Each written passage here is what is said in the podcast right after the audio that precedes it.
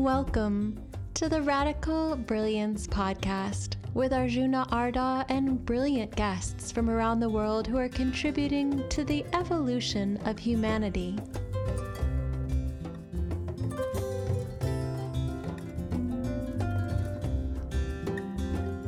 Today's guest is Forrest Landry, who's going to talk to us about enabling creativity. So here's your host, Arjuna Ardagh.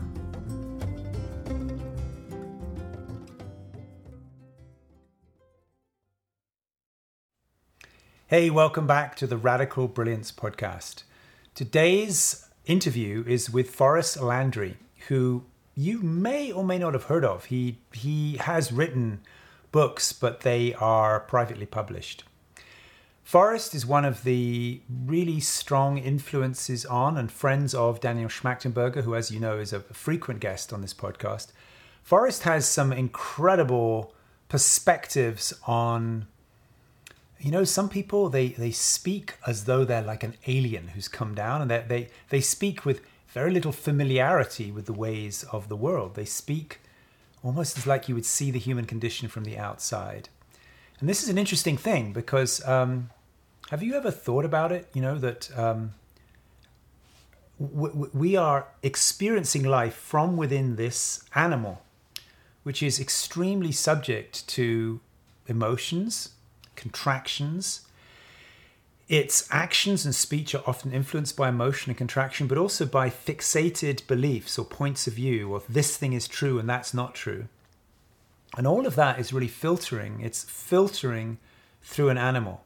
Just like if you suddenly got identified, if you suddenly found yourself identified with or, or incarnate inside a dog, and now you know you're experiencing life as a dog and you notice wow suddenly i want to pee on a tree or now i want to start barking you know because somebody's walking up the driveway. And you'd notice all this strange stuff and going i guess this is just because i'm experiencing life through the lens of a dog. See if you can actually have that same perspective on experiencing life through the perspective of a human and how much of our perceptions are governed by emotion by fear by desire by craving by addiction, and by limited, um, rigid perspectives. So it's it's very rare to meet someone who's not doing that. It's rare to meet someone who is really seeing things um, outside of the, the, box of the human perspective. And, and Forrest Landry, today's guest, is someone like that. So I want to really um, welcome you strongly to this podcast. Uh, listen carefully. This is a mind that is relatively unfettered compared to almost anyone else I've, I, I can think of. So you'll you'll get some really fresh perspectives on how it's possible to be in a human body without being cramped down within the within the concerns of the human perspective.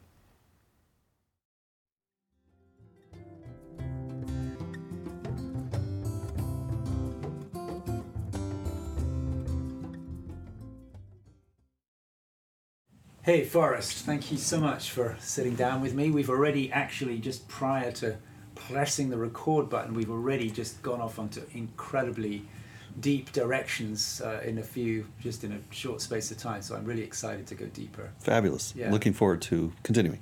So I think the place I'd love to start is where we would, what we were just talking about before we finally got to press the record button, which is um, really central to what radical brilliance is about, is distinguishing between what I call horizontal and vertical thoughts, right? Which you, you just use that, spontaneously use that same term. In other words, thoughts that are repeating, the re- repetitions of what you heard before, and thoughts that are somehow mysterious, uh, at least subjectively, mm-hmm. uh, subjectively seem to be generated out of a sort of stillness or an emptiness. Mm-hmm. And I've certainly got some, you know, a lot of uh, research that, that I want to share with you about that. But I'd love to just go back to, to the distinction you were making between those two. And, and we, we started to talk about not only not only thoughts that are purely repetitive, like someone, you know, someone hears a pop song and then drives down the freeway and hums the pop song. They're clearly not making music. They're mm-hmm. remembering music they've made, mm-hmm. right?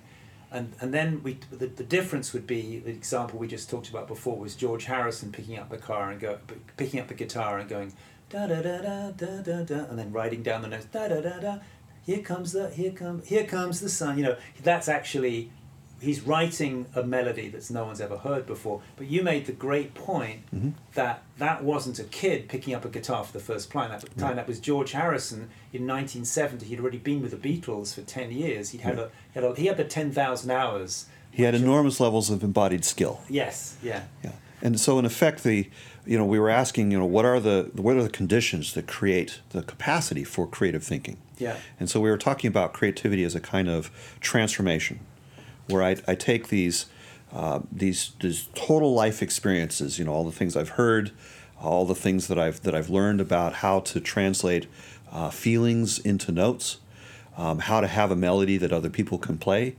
um, how to, in a sense, think about uh, what is going to sound good, uh, what's going to record well, what kind of things are are actually going to be evocative to an audience, and so you know, there's there's an enormous number of different factors that that are unconscious but but are still in the person. And so in effect the, the, the creative act is is something that essentially is drawing on this this sort of holistic field. There's kind of like a a, a, a, a generative, nurturative capacity. And so the level of transformation that is going on from whatever those capacities are that into um, something which is um, you know a novel experience um, so in one sense, we could we can measure the level of novelty, and we could say, well, that novelty is is certainly more than zero. The measure has gone from zero to some positive value, and so we can say, yes, there's something new there, but at the same time, without those generative conditions, we wouldn't have the newness. Right. So uh, the the notion of creation from nothing is actually not clear. Mm-hmm. It's it's conflicted because we're only looking at the newness mm. without looking at the generative conditions. So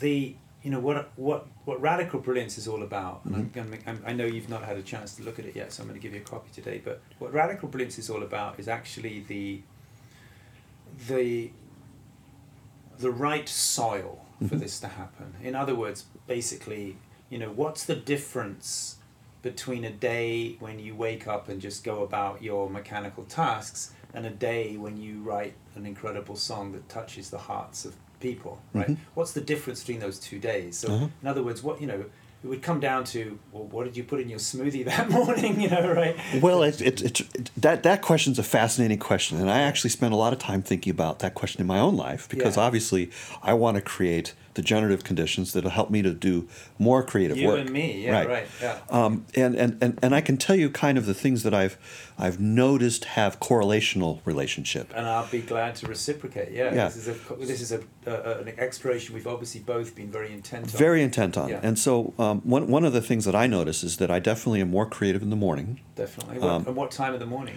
Uh, usually from right when I get up, like what, what, like the instant I I, I regain. Uh, it varies from about seven thirty ish to around eight thirty ish. Right. Well, I've got a, pretty I've regularly. Got, I've got a little insight to throw in about that in a minute, but uh-huh. please carry on. Yeah. Anyways, the, um, the the upshot is is that you know when I when I first wake up, I'm I'm having creative thoughts. Yeah. And um, so you know from whatever space of dreaming or, or sleeping that I was in, um, if the if the conditions are right from previous days, maybe the night before or whatever, that that I'll wake up with a lot of inspired ideas. Yeah. And so the the first thing I try to do when I'm waking up is to is to, you know, really explore those and to try to keep track of them because the thing is is that usually there might be several different topics that have come up mm. in that in that initial exploration. So the next thing I do is is I, I get up out of bed. I do the bare minimum necessary to get me to the computer, mm. right? So if I need to get dressed, I'll get dressed. Um, but I will sit down and I will try to at least get the highlights mm-hmm. of, of what the topics are. Because mm. if I explore one of those topics deeply, I'll forget the other topics. Mm. And that usually represents an actual profound loss. Mm-hmm. So the first the first thing is to is to try to get as much coverage as I can. Mm-hmm. Then I will explore deeply into each one in succession, trying to make sure that I do it f- fairly evenly. I don't like I might not be able to go completely deeply in the first one. I might only be able to go halfway, but then I'll go halfway with the second one, and halfway with the third, and then I will go back and I'll fill in the rest of the details as much as I have time for. Got it. Yeah. Um, the real days that are problematic are when I don't have enough time to write down these notes. Um, so, if, say I've got a meeting at nine o'clock, that is actually a real hazard in my life. Right.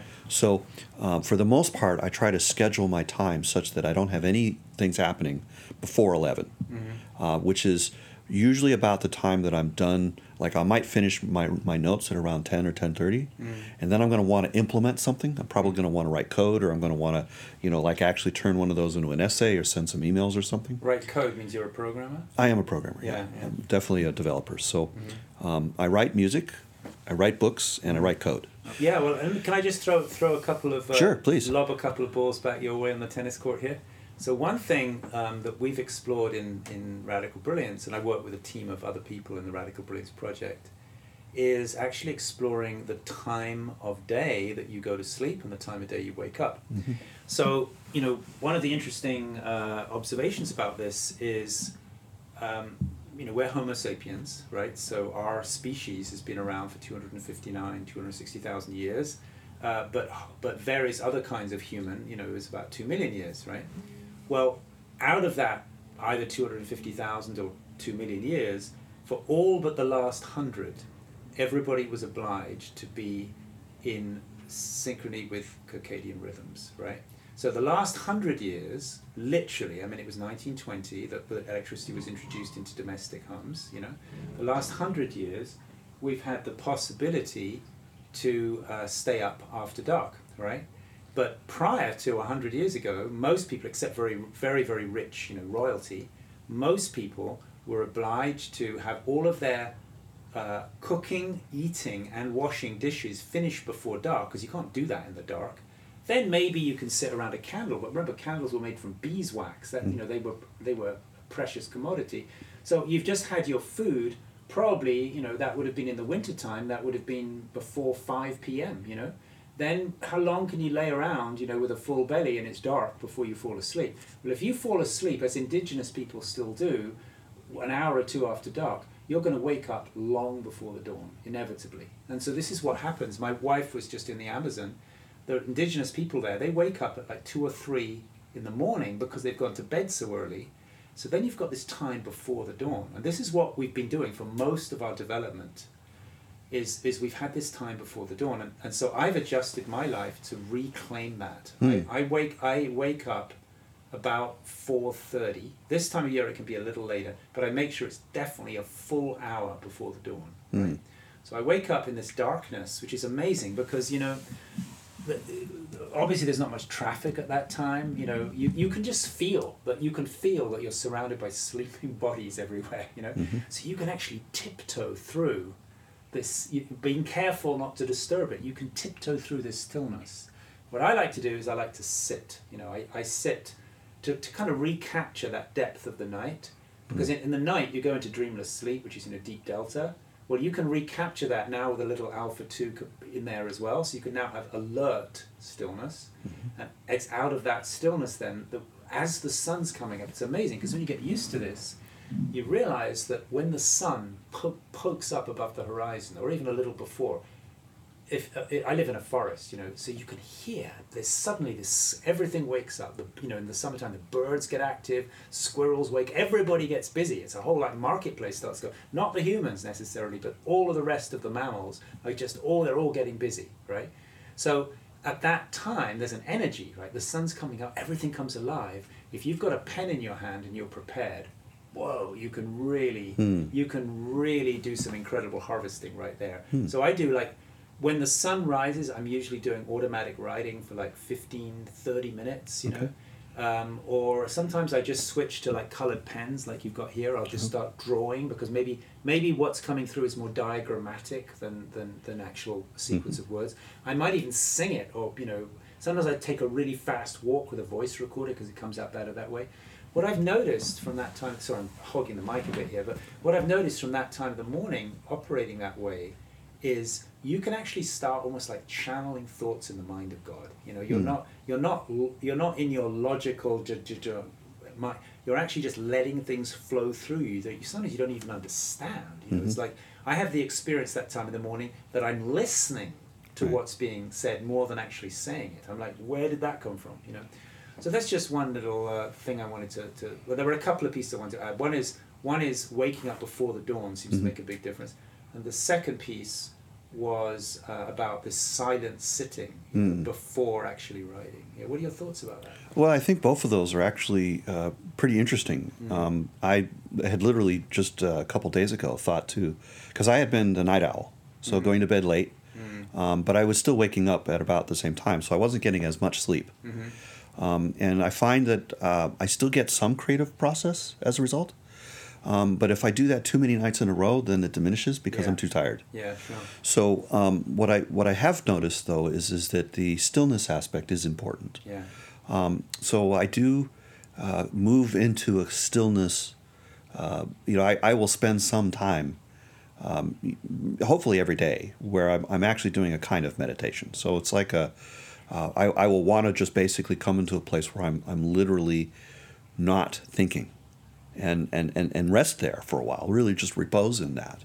Um, I think the quality that you're speaking to is, is, the, is the truly profound, deep listening piece. Yeah. Um, I experience it as a kind of um, um, feeling, as like I, I move out of thinking, and I move into the totality of sensing, the totality of feeling. So it's not just listening with my head, it's or with my ears. It's it's it's listening with my whole body, Mm-hmm. and so um, that capacity, developing that capacity to to be able to receive without judgment, to be able to receive without um, any kind of filtering going on, without uh, trying to precondition, Mm-hmm. um, is very much the case.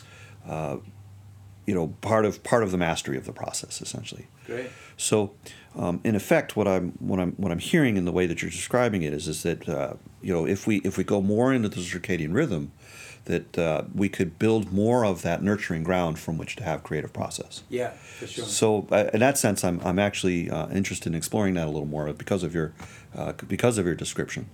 Um, usually, when I when I stay up late, it's partly because I want to have um, the silence. I want to I want to know that everyone else is asleep. yeah, yeah. Know for sure that I'm not going to be bothered, um, because a lot of the work that I do requires long, uninterrupted periods of time. Yeah. And so if I, the, the, the, hazard with the morning for me that I've been experiencing, I think what you're describing is actually kind of a corrective, is that if I start a project at say 11, I'm really nervous about doing that because I'm probably going to get interrupted at noon. Yeah. And I might need four hours in order to do what I need to do. Yeah, yeah. And so, you know, there'll be a lot of times I won't start a project because I'm worried that I'm going to get interrupted, and that creates a kind of conflict. Got it. Yeah. Um, whereas if I start the project at say 10 at night, Mm. I know I'm not going to get bothered, and therefore Yeah. I'm going to be able to work on it until basically it's done. And at that point, I'm usually exhausted and want to go straight to bed. Well, let me offer you the possibility of 5 a.m. yeah, well, I, I, as you're describing it, I'm thinking about that, and, and I'm, I'm saying, you know, this is this is definitely worth exploring. I haven't tried it that way, but I know several people who uh, are on that kind of cycle. You know, really early, yeah. really early, right? Yeah. Going to bed early and waking up really early. Yeah. And um, I, I did recently make the commitment to try to go to bed at like nine or ten. Yeah. uh, which is still considerably later than what you're describing. Um, I but go to bed. I'm. I mean, nice thing is I've got a very cuddly wife uh, who, uh, and we just have. We've worked hard to. We're both of us not. We're both of us pretty allergic to mediocrity. hmm, So we've created an ecstatic marriage. I mean, Mm. like, like we're constantly like, you know, some people go to like therapy and stuff to fix problems. We're we're we're, we're, we're contemplating how it's already amazing. How could we make it even better? like, Mm. you know, we work on our marriage to just so uh, because I've got such a such a very beautiful marriage. Uh, going to bed early is really nice because we both do that. So we really love, you know, we, we will often get into bed seven thirty or eight, hmm. and just hang hang out and talk and you know but we look forward to that time so that's a big uh, incentive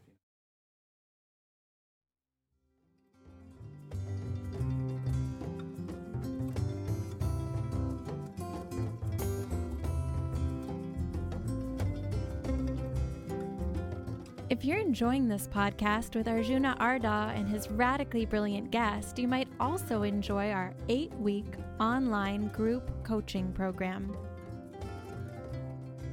It's an opportunity to go deep and get stable in practices that enhance your own brilliance.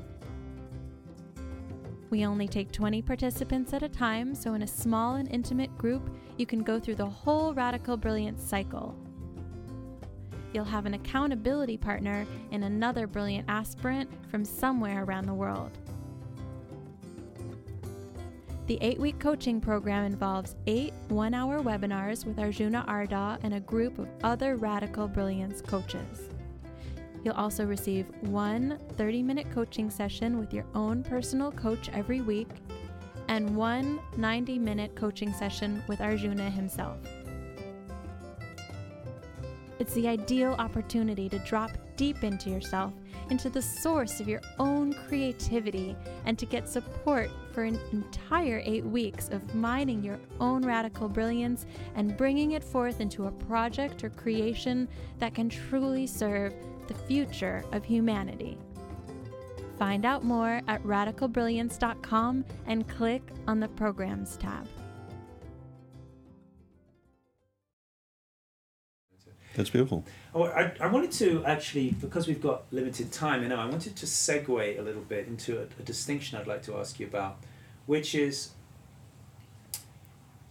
you know, we, we talked before that before we started recording about the, the, the time in which we're living. It's 2018, and you know we don't need to we don't need everyone knows by now we don't need to make a long list of all the seemingly unresolvable challenges that we face collectively which means for the first time, as far as we know in recorded history, um, the our fate and the fate of many other creatures is not is not guaranteed anymore. We can't assume that we can bequeath something to our grandchildren and everything will be the same like you could in previous generations. Everything's up in the air, and that's a pretty precarious thing. We just made the comparison together to you know standing standing on the the deck of the Titanic and mm. seeing the um, the iceberg in the distance. So when we when we are awake and responsible mm-hmm. to the time that we're living in, I think it's useful to make a distinction between creativity and brilliance as a sort of self-absorbed thing I enjoy doing mm-hmm. and what I would call, what I use the word brilliance, which I make distinct from genius or creativity, because by brilliance, because the word brilliant means to shine, mm-hmm. you know, it, it shines out, and the light, the light of something that's brilliant will light up other things. So I, I use that word to mean this is creativity or genius, but specifically radiating light, mm-hmm. clear light that lights up everything else. So yeah in that sense, I mean, obviously this is a little arguable, but I mean, I, I could give the example. Well, here's a probably non-arguable thing: is Emmeline Pankhurst was brilliant, right? Because we can't. I think today we can't see any downside to women having the vote. There's no there's no negative consequence to that. It's a purely good thing. I agree. I was going to say Albert Einstein, but of course, although Albert Einstein did advance our understanding of of um, many things. Uh, it also his findings also got used to make the bomb, so that yeah. wasn't such a great thing. But um, all, all these things, of course, are arguable. But I would say it's not such a great thing. So, but what I mean by brilliance is creativity that has a generative, generous, contributing aspect to it. Mm-hmm. So I'd like to just because um, I, I notice particularly I interview sometimes very prestigious academics, you know, who've you know the dean of this or whatever, mm-hmm. and you know they're very, very well respected. But sometimes this kind of uh, academic uh, brilliance or academic, you know, genius or something can become quite. It, it, it caters to a very small number of people. Ask who it serves. Yeah, exactly. Yeah. Who, who does who who do you serve? Yeah, exactly. And and so if you're if you're an academic and you're looking to create prestige, yeah, it's serving you. Yeah. yeah. Right. I mean, you might through prestige yeah. uh, do services for others, but if their first action is to create prestige yeah. in order to serve others, then in effect the prestige consumes a lot of the bandwidth. Well, yeah, and, and so uh, so prestige is one thing. What I was thinking more is like I mean, there's art for art's sake, or there's kind of philosophy, philosophy for philosophy's sake. So somebody Mm. could somebody could be a really great painter Right. and, and and be in their studio painting, and maybe they you know maybe then they sell the painting to somebody, but you know and it, maybe it's beautiful, but did it actually alleviate suffering? You know, did it Right. actually advance the quality of life for people? Right. So, you know, a really great example of that is Damien Hirst, who I must admit I'm a bit of a philistine because I don't quite get it, you know, who preserves a pig in ethanol or something, you know, and, and, and that's art. I think that's even in the Tate Gallery. Well, I, I, I first of all, I'm, I'm not a great fan of modern art. I, Okay. So I, you know, I, I look at those kinds of things, and I and I and I basically ask the question, um, what is the meaning of the process?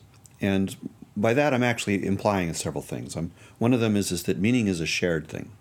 So uh, part of the discernment that I'm that I'm thinking about, and I think you're you're, you're trying to get to as well, is is is the art that I'm creating meaningful for the people that are perceiving it Yeah. or that are interacting with it? Is there something in the meaningfulness itself that is actually beneficial?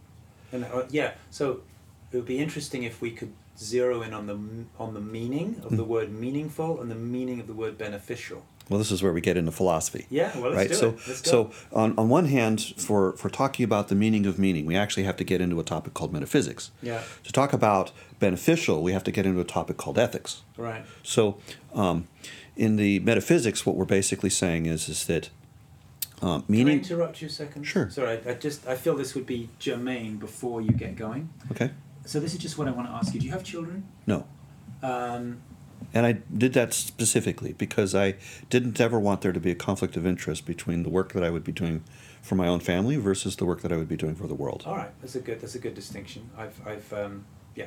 So so let me give you an example where, in my case, as a father, but I'm sure you can find parallels. You know, if my if one of my children's life was in danger, I mean, a really good example would be you're sitting in a you know you're sitting at one of those restaurants that has outdoor seating and this happens sometimes and the child gets out of the enclosed area and starts walking towards a, a road with traffic. Mhm.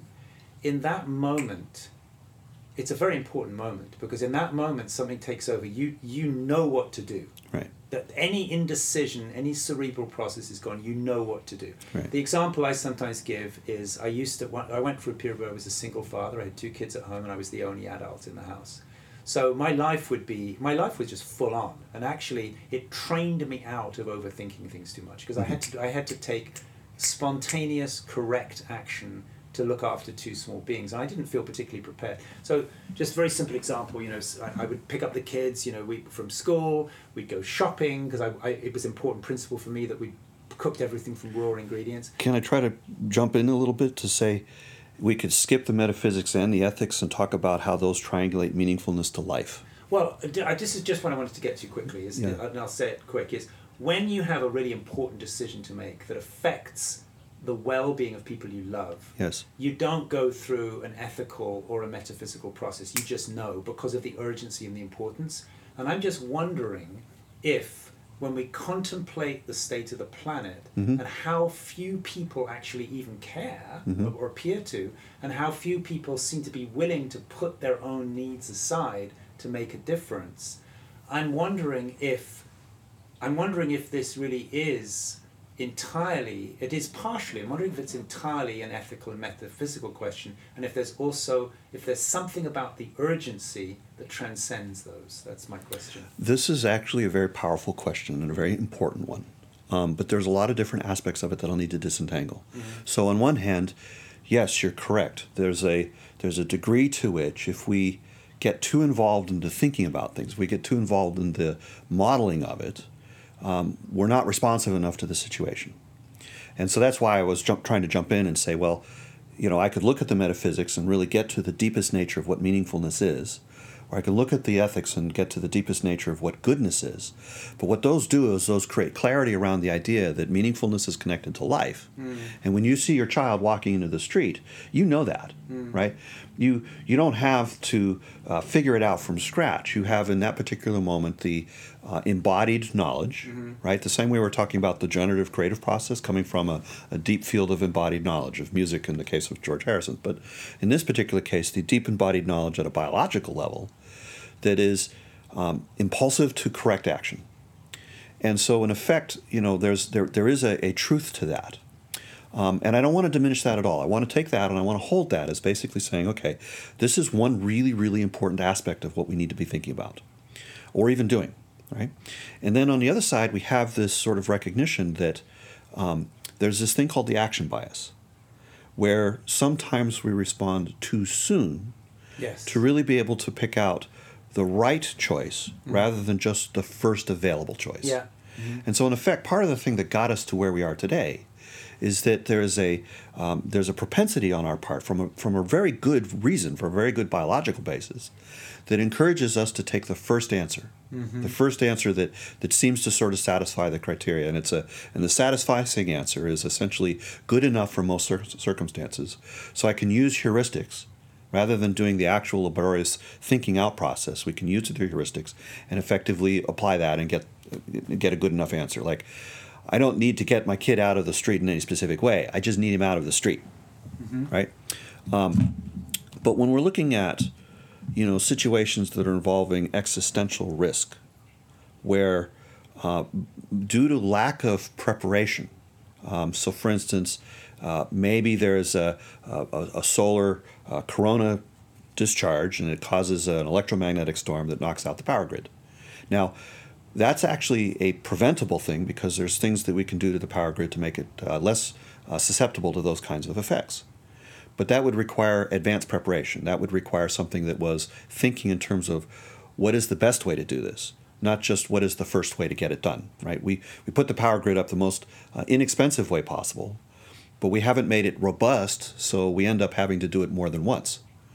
Um, so in effect, what's what's what's happening is is that when we're thinking about design, you know, like to create a car, we have to think about it in terms of what are actual good answers. Because if you have a million people using that automobile, which is very likely in, in today's manufacturing world, if something goes wrong, with even one out of a million probability, it's going to happen. Mm-hmm. Very likely, right? Mm-hmm. So, as as as as thoughtful people thinking about the future of the world, thinking about seventh generation effects, or what is humanity going to be like a thousand years from now, or what is going to be actually um, sustainable evolution, right? Um, we need to bring a level of consciousness to that question that is uh, considerably in excess to just what is possible with feeling, or just what is possible with feeling, right? Direct, immediate response. And we actually need to come into a perspective Those that are the two are the same. You said just in response. Just what was the difference between those two? thinking things out Yeah. in a purely intellectual way Yeah. versus responding from a purely intu- int- um, intuitive or instinctual way. hmm I, I'd like. Yeah, you keep going. I've, I want to throw in another another possibility just based on the research I've done. But Well, it, it, maybe you've come to the same conclusion. To me, the um, it's not that you, you can't have uh, adequacy doing either just those. You have to do something which essentially includes and transcends them. Hmm. You need to bring both of those aspects in. If you if you just operate from an instinctual perspective, you're not thinking about the future. You're not aware of the future in a way that you can respond to it. Mm-hmm. But if you're just preparing for the future and you're ignoring the present, mm-hmm. you're not responding very effectively to present circumstances either. Mm. And so, in effect, in order for us to have generative consciousness, we need to do something which is responsive to time and possibility as well as to things that are remote in space.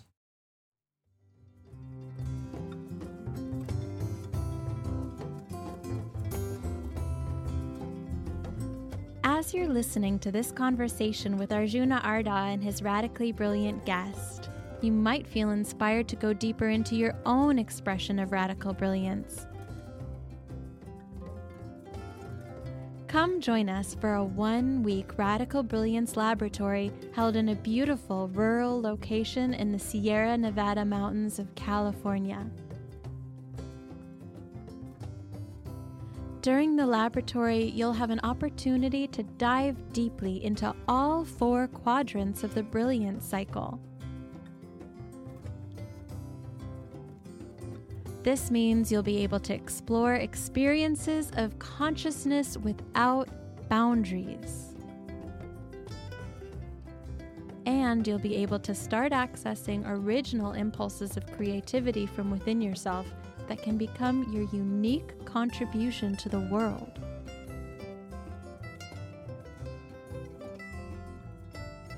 You can get in touch with your own learning and integrate mistakes that will allow you to mature and grow. You'll have the chance to deeply mine your own resources as well as connect with other brilliant people in a small, intimate context for a week. You can check out the Radical Brilliance Laboratories at radicalbrilliance.com under the Events tab. Me let me run something by you. Uh-huh. In order to write Radical Brilliance, I did 420 interviews, and Mhm. by now I've added more. So it's like, you know, you, by now I'm more I'm past 450, right? Mhm. Uh, and I've been interviewing people like you, who, who, what did you call it? First principle. Who who who Think in terms of principles. Yeah, principle. Prin- first principle thinking. Yeah. yeah who who are not imitative you know Mhm. so i look for musicians and ceos and, and, and inventors who are not imitating but who have found this way to connect so i you know i ask people as openly as i can you know what what what do you experience subjectively you know so i ask people about this relationship between logically thinking things through and instinct but what i hear reported on statistically more than anything else is actually more in the transcend than include. You said include and transcend. Mhm. And the transcend, the way that I hear that expressed is sometimes in a within a metaphysical sort of framework, but more often not in a metaphysical physical framework, the sense of receiving something from beyond your mind. So um, well, okay.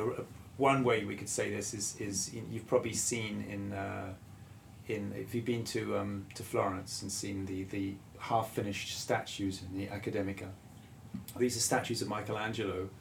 They're actually called the slaves. I, no one. I'm not quite sure if they were intended to be this way or if he just didn't finish them. But they're basically half finished statues, beautiful statues, where you know a leg is sticking out of the, the big block of marble. So Michelangelo would get this huge block of marble. I mean, maybe four feet by four feet by twelve feet, you know, and he would start chipping away.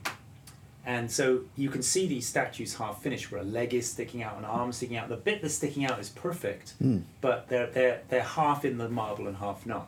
I can show you pictures of these, and so he he's famously quoted of having said, when the block of marble arrives, the statue, for example, of David, is already perfectly there. I don't have to add anything. I just have to remove the unnecessary, superfluous marble, and the statue's what's left. You know, which is an amazing way of looking at it. So what he's saying is, I didn't create the statue. I just removed the superfluous marble. Right? Mhm. So we could actually take that same kind of thinking and so I've you know I've written a novel and I've interviewed a lot of novelists and no- novelists most often say it's really like the story has already been written but it's in another dimension I just have to pull it down because that's the subjective experience you know that I the novel that I wrote I'm writing a novel one another one now but I would the one novel I wrote which had no connection to anything autobiographical particularly I would just go for walks and I would be walking along the path and I would say and you know it was written in the first person and I stepped out of the out of the, the, the building and I, and I turned the corner and, and and I bumped into and I didn't know what was it, what it was going to be I would find out you know. So now we can start to apply this way of thinking or this way of, of recognizing to you know to we've just done it with with sculpture. We could pl- apply it to novels but we could also apply it to technology to mathematics uh, you know it's how albert einstein describes the moment when he recognized the general theory of relativity. He was laying in the bathtub and it just revealed itself to him. So this what we're looking at now and this is actually why i find waking up early in the morning and sitting so important because you put yourself into a disposition where you can receive things. And of course it begs the question where are you receiving from? You know mm-hmm. and, and people try to come up with theological answers to that question. It seems much more interesting to not to not know where it's coming from.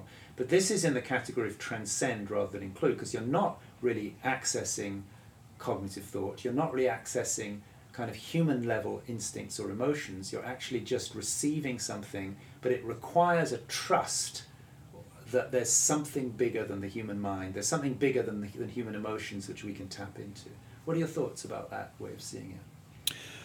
Well, I agree with a lot of the things that you're describing. I mean, I might just be adding details in terms of how I, what language I use. So, for instance, uh, one of the questions that I spent a little time with was, um, are we creating something or are we discovering it? Mm-hmm. And so, you know, in one sense, you're saying, you know, we're pulling this down from another dimension, uh, whereas earlier we were talking about how the generative capacity uh, can be facilitated, right? So, uh, if I um, develop a, a, capacity to be still, if I if I really have developed the skillfulness of being able to play the guitar, for example, or to really uh, work with other musicians to listen what they're doing, or to uh, be sensitive to the environment, um, you know, what the social sphere is, is is really needing for that particular moment. Um, you know, and, and, and all of these things are essentially different uh, aspects of the same uh, underlying constellation of ideas. Um, one of the things that uh, I, I, sort of uh, felt was uh, part of part of the way that became part of how I think about this was that at a certain level, the difference between finding something and creating it uh, gets uh, rubbed out. Okay. So, in other words, to to think about finding something versus to think about creating it depends upon a certain notion of identity. Mm-hmm. And as a result of the way in which this this uh, this, this this orientation of thinking was was um, and, and, and even to, to, to I, I, can't speak about it without already making these assumptions revealed itself to me mm-hmm. right that would have already been to have assumed a notion of identity and to say i was discovering rather than creating Whereas in another sense, I could basically go in and start talking about well, how um, however the download is happening, right? If we if we use the uh, dis- discovered aspect, but then the uh, way in which that manifests itself is in a sense through the matrix of my own life, mm-hmm. through the matrix of my own skills. Um, then in effect, uh, it becomes uh, you know part of the signature of my being. In a sense, becomes part of the art. Yeah. And so, in effect, I, I want to become as clear a vessel as possible. Yes. Right. Yeah. So, you know, this goes back to the notion of stillness, goes back to the notion of skillfulness. Um, but at a, at a certain level, when we start asking, well, where does it come from? Or where does the, uh, you know, if, if we're going to look at it as a, a taken from elsewhere, um, as soon as we try to make intelligible sense of those notions, uh, it, it, it, collapses. We don't have we don't have the tool set that we would need to be able to create a coherent notion of what that elsewhere even means. So now we're back into the sort of created aspect of looking at things. It's something about the total hologram of my being um, through the immanent nature of it, through whatever was part of the of the generative matrix of all of life that, that, that is in this moment, um, as manifested in, in, in, in this particular way, created the conditions by which this emerged as, a, as an intelligible creation. Um, and, that, and that because we have, uh, you know, we all have similar organic beings, um, you know, when, when, when somebody discovers something or, or creates something and someone else creates something, that there's something that's discovered to be the same in those creations because the generative matrix out of which they came right, is the same. happened a lot. Yeah, yeah. yeah exactly. So we talk about this sort of convergent evolution or this convergent emergent of ideas. You know, uh, calculus being invented yeah. by two different people, yeah. uh, roughly contemporaneous with one another, have the no Ru- knowledge. The Rubik's cube, believe it or not, was invented by two different people. Oh, fabulous! Different parts of the world. So you know, this notion of an emergence is is is something which we can account for in multiple ways. Yeah. Um, you know, either by this sort of generative holographic matrix of being, um, or by some sort of drawdown from elsewhere. Yeah. But one of the things, like I said, is, is that if you if, if you take a, a, a very particular perspective, there's a way of thinking about it such that the notion of find versus create, to discover something versus create something, can't be distinguished. Yeah. Um, and, and what that basically means is, is that we're actually talking about transcendence of identity. Yeah, there you go. So, um, yeah, I love that. Yeah. yeah. So it means you it means actually the way the language I would use is you are allowing yourself to merge with the dimension of yourself that is universal. So you yeah. you're you're merging with what you would otherwise be connecting. There's to. there's a there's a clarity of the process that allows the light to come out. Yeah. So in one hand we can say the light's already there. Mm-hmm. In another hand we can say the light's created by whatever's going on. Mm-hmm. But e- either way, the fact is is that there is light, mm-hmm. and that clarity is therefore somehow necessary for the light to emerge. Mm. Um, and and so if we're looking for this sort of metaphoric process, uh, one of them is, is, is, is, is very much on the order of, okay, well, what are the conditions that create transparency? What are the conditions that create clarity? Mm. And, and, and those are the kinds of things where we start exploring, you know, what skillfulness, um, you know, like I, I do notice a correlation between um, how richly I've encountered a problem and the quality of the solutions that I, through whatever process, either create or manifest or, or, or discover. Mm. So, um, in effect, there's a there's a need to learn the language of the problem Mhm. to be able to hold on to the language of the solution, Yeah. to hold on to the expression of the solution within the language of the problem. Yeah. So, in effect, there's a um, there's an honesty in the encounter Yeah. as part of the generative process. Yeah. Um, Yeah, I get your point. Yeah, yeah. yeah. So, w- w- what I think I'm hearing you say is, in order f- in order to be a vehicle or a vessel to download, you've got to you've got to actually upgrade your yeah, skills to be a suitable vessel. you ha- you have to encounter it with your being, your Yeah. true being, Yeah. and you have to work on your true being in order to be able to have the encounter. Well, you also require certain skills. I mean, for example, Albert Einstein, he recognized the general theory of relativity in a very innocent state, laying in the bathtub. But he'd worked for years Yeah, to create the conditions But that he could have that recognition. Exactly. Yeah. But, but in order to be a suitable vehicle, he'd been through a lot of preparation. That's exactly right. Yeah. And that's what I'm talking about transformation of self. Yeah. Because, in effect, to become a suitable vehicle, you have to do work. Yeah. Yeah. Um, and so, in effect, by by becoming the vehicle that can receive the answer, we we have those moments of glory. We can't force them to happen. We can't uh, make it the result of a causal process, but we can, in effect, uh, create the nurturing conditions that make it more likely for those things to occur. Exactly, and that, and actually, you know, um, this is the spectrum we were talking about. That maybe at previous times in history, that was a kind of a, you know, a noble and unusual disposition to take. Hmm. Today, it's almost like a moral imperative. It's, It you is, know, yeah. it's- I mean, it, faced with what we have today, we need all hands on deck. Pretty much. It, it, it would, I think, more than anything today, what's needed is a transformation of values where contribution is the ultimate call. You know, we're, dedicating your life to the service of future generations is the ultimate cool thing to do, and a life of acquisition is just kind of like, kind of lame.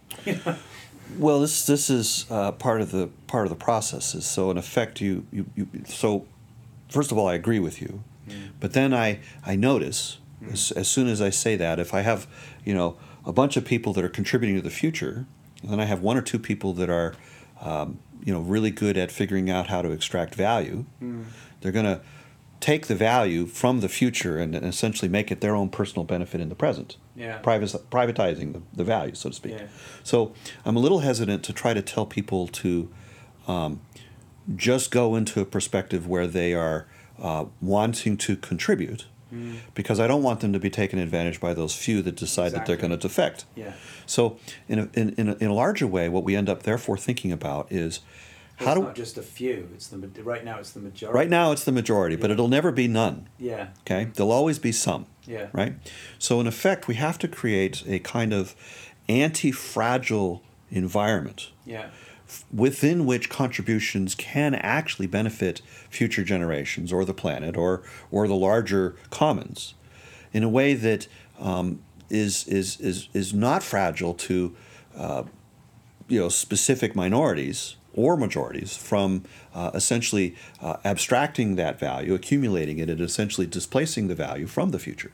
Yeah. So, um, in, a, in, a, in a way, the, the, the, the problem therefore becomes one of governance. How do we make good choices collectively? Um, which then becomes the context of how do we make good choices individually?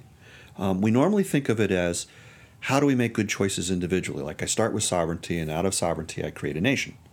But one of the things that, that, that has been kind of a, a real exploration here is um, what if we were to start thinking about it in the opposite direction?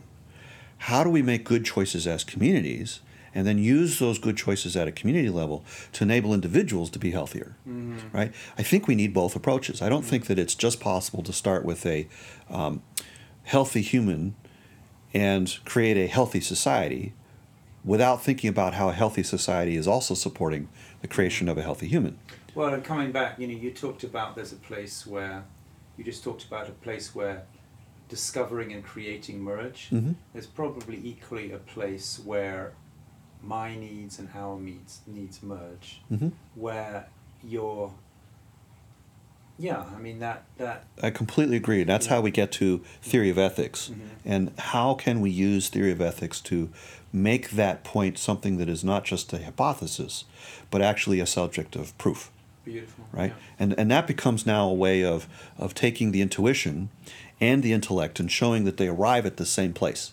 Exactly. Um, but there's a level of confidence that you get So what you from just, that. what you just said there actually is, as I understand it, is you can use ethics and metaphysics to reassure yourself that your gut knowing is right. Oh yeah, and it's really powerful when that happens because Yeah. the thing is is that you know you can you can have an intuition and you can have had all the experiences of intuition in your life, but to make it actionable, Yeah. I either have to have had had all those experiences, but then I can't learn anything from anybody else. Yeah. or I can learn from other people, but then I don't have you know the connection with myself in order to do that, right? Right. And in effect, one of the great superpowers of the human species is is that we can learn from one another. Which is what we're doing right now. We're having a conversation where there's no teacher and student. Exactly. Yeah, we're, we're, we're, we're, we're learning from each other and in the discovery of shared understanding, which we might have come through from two completely different backgrounds, in the mutual discovery of shared understanding, we can relax and go, ah, so, yeah. Well, that that's the it." shared intuition part of it. Yeah. But we can also do the shared thinking part of it. So I can say, okay, here's how I figured this part out of it. Does this make sense to you, or did you find some way that maybe this logic doesn't quite work, Mm-hmm. right? Or um, if if we're both standing side by side and we're looking at it and it says, yeah, that makes complete sense, then we got the capacity to think through it clearly, and from our experiences to feel through it clearly. Yeah. If we have both clear feeling and clear thinking, then that feels pretty actionable. I mean, I, Beautiful. I don't know what else would be better, to be yeah, honest. well, that's you know, in the in radical brilliance, we talk about brilliant friendships Mm-hmm. and how a friendship can actually become a powerful catalyst for amplifying and actionalizing your gift. because we can see through each other's perspective. Yeah, So there's a kind of phase parallax that occurs yeah, to the degree to which I can synthesize my position with your position and see from both places at once. yes. Then a added dimension emerges, right? If I take Which is the we. which is the we, but the, the added dimension is an insight, Mm. right? So I have two eyeballs, two physical organs of vision, Mm. and each of them sees from a different position. Mm-hmm. And it's two two dimensional fields of information being received by the brain Yeah. that is resolved into a single Mm-hmm. Two dimension with a third imputed dimension. Right, and it's actually only because of having two eyeballs that can do that that allows us to perceive depth of depth of. of Yeah, of there's a lot more cues than just the parallax. Mm-hmm. Um, we notice shadows. Uh, we notice haze. Uh, we notice different focal depths. So our, Mm-hmm. our, our, uh, our, our lenses, you know, having, okay, that is a cue. So when we go into a movie theater and we're looking at uh, a 3D movie, it can be a little disorienting because we're getting one set of cues, but it isn't matching the other ones. Um, so in effect, there's a holistic aspect of multiple sensory channels that from each of the different capacities that those channels have add more and more richness, more and more confidence to what the phase parallax is doing. So not only do we have the insight, but we have the insight not just from a geometric perspective, but the insight from a uh, multiple channels of sensation perspective. There's a there's a feeling component through the through the irises. There's a feeling component through the brightness. There's all there's all sorts of aspects which, in the gestalt of the sensory information, provides us with a very high level of confidence as to precisely how far we need to reach in order to touch something, Beautiful. and we get the answer automatically just in our biology. I think on this on this note of uh, of the analogy of parallax vision to parallax friends, Yeah. I think it's a good good moment to wrap this this phase of the conversation up. And Okay. thank you so much. I've Yeah. really that's been really uh, a, a very rich rich meeting. Thank you. Okay.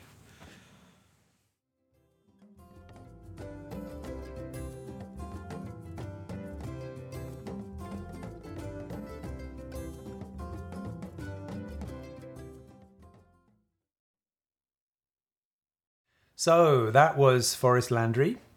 I hope you enjoyed that conversation as much as I did. We have another Forrest Landry podcast coming up soon, so stay tuned for that. There were a couple of things that um, that we talked about in that podcast that I thought you might like to consider. The first one was what is the disposition that most allows for brilliance? And Forrest and I talked in the in the conversation about sleep. How much do you sleep? What time do you go to bed? Like that. But be interesting to consider what are the what are the factors which allow for you to be brilliant? And you might like to take some notes, do some journaling, or talk to a friend about what are the what are the factors that really influence you to be brilliant. Another thing we spoke about in this podcast was the question of who do you serve? Who are you in service to? And um, we we come up with different perspectives. You could be in service to fame. You could be in service to wanting recognition. You could be in service to money. Your actions, your perspective, your your offering what what God do you serve? What what what idol is on your altar to whom you dedicate your actions? These are two powerful questions for today, and I look forward to uh, welcome you to the next podcast next week.